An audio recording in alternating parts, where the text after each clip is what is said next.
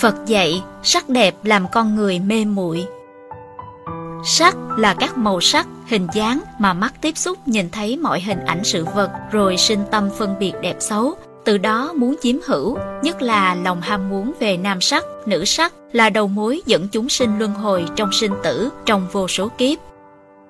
Từ ngàn xưa cho đến nay, tình ái vẫn là thứ dễ làm cho con người mù quáng và si mê nhất nên dễ dàng gây ra nhiều tội lỗi.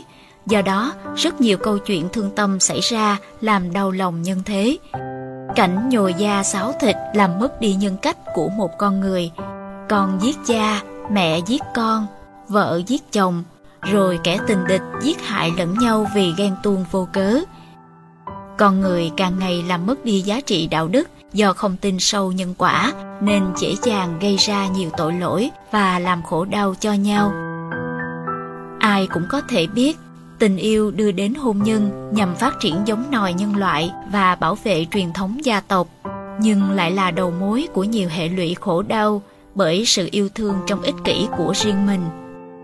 Khi mới yêu, ai cũng cố gắng che giấu khiếm khuyết của mình để được người tình yêu mến.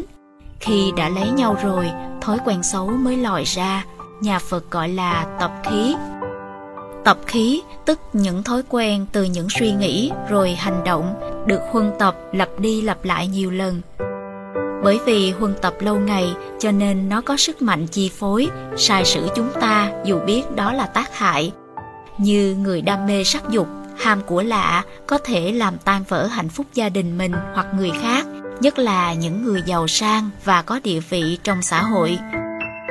Thực ra tình dục không phải là chuyện xấu, nó luôn gắn liền với con người từ vô thủy kiếp đến nay. Đã là chúng sinh thì phải ăn, phải ngủ, phải làm việc và thụ hưởng các cảm giác khoái lạc giác quan. Con người là một sinh vật cao cấp hơn hẳn các loài khác về mọi phương diện. Nếu biết suy nghĩ, nói năng và hành động hướng thiện bằng trái tim yêu thương và hiểu biết thì sẽ giúp ích cho nhân loại sống an vui, hạnh phúc.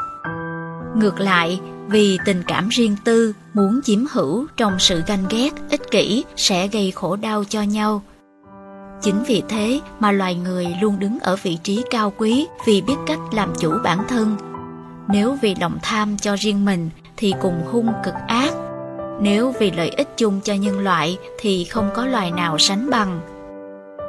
Thế gian là một trường đời hỗn hợp, ai biết tu nhân tích đức thì sống an vui hạnh phúc ai không biết thì cam chịu khổ đau trong si mê sa đọa.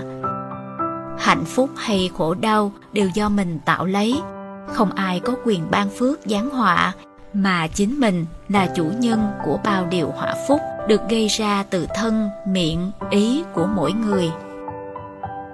Phật dạy, người cư sĩ tại gia có quyền lấy vợ, lấy chồng, nhưng phải thủy chung một chồng, một vợ không được gian díu và quan hệ bất chính với vợ chồng người khác.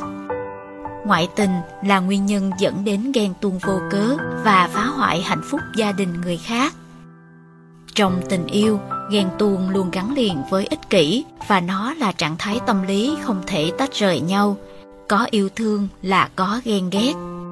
Bao nhiêu vụ án xảy ra làm đau lòng nhân thế với những cái chết thật đáng tiếc và vô lý làm sao chỉ vì ghen tuông trong mù quáng. Bởi vì chúng ta yêu thương trong sự lợi dụng lẫn nhau mà không có tình yêu thương chân thật nên dẫn đến hẹp hòi, ích kỷ, làm tan vỡ hạnh phúc gia đình. Trong tình ái, do bảo vệ cái ta ích kỷ hoặc ghen tuông vô cớ, dễ làm con người mù quáng, gây nhiều đau khổ cho nhau. Tình yêu bản chất vốn không xấu xa tội lỗi, ai cũng muốn mình được an vui, hạnh phúc trong đời sống lứa đôi, nhưng vì chúng ta không có sự hy sinh và chia sẻ cho nhau, ta không biết bao dung và độ lượng, cảm thông và tha thứ vì sự tham lam ích kỷ của ta. Sắc đẹp là điều ai cũng ưa thích và muốn chiếm hữu mãi mãi, không muốn rời xa. Người đời phần nhiều thường đua chen, giành giật, chạy theo sắc đẹp mà đôi khi quên cả chính mình. Người tham muốn sắc đẹp thì suốt đời dông rủi đi tìm.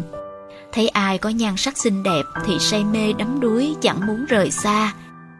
một khi đã thỏa mãn được dục vọng thì lại ruồng bỏ người đẹp này để chạy theo người đẹp khác, khiến mình mất hết cả nhân cách. Một ví dụ, khi tôi nhìn thấy một cô gái xinh đẹp, hình tướng thon thả, dáng điệu dễ nhìn, người có trí huệ sẽ biết tư duy, nghiệm xét, đam mê sắc đẹp sẽ làm tan nhà nát cửa. Gái đẹp thường ham giàu sang phú quý và khó chung thủy, nếu chúng ta muốn chiếm hữu thì phải hao tốn tiền của và mất mát nhiều thứ, còn làm cho mình hao tổn tinh thần vì lo sợ người khác chiếm đoạt.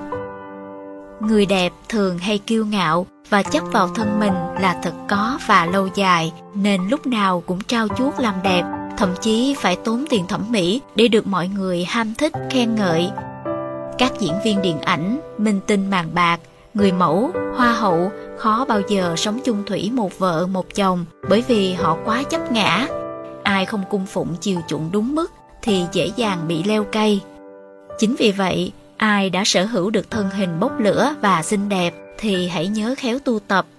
Đến khi nhan sắc tàn phai sẽ rất khổ tâm, lúc này chẳng ai thèm quan tâm đến, sống cô đơn, quạnh quẻ một mình mà đau khổ vô cùng vì tiếc nuối quá khứ, một thời oanh liệt nay giờ còn đâu. Người quá xinh đẹp và người quá xấu cũng đều có một nỗi khổ riêng.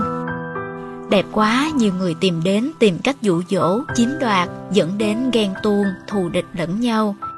Người quá xấu, không ai thèm dòm ngó đến, nên rất là mặc cảm, tự ti, sống trong tuổi hờn và đau khổ. Từ thích đạt ma phổ giác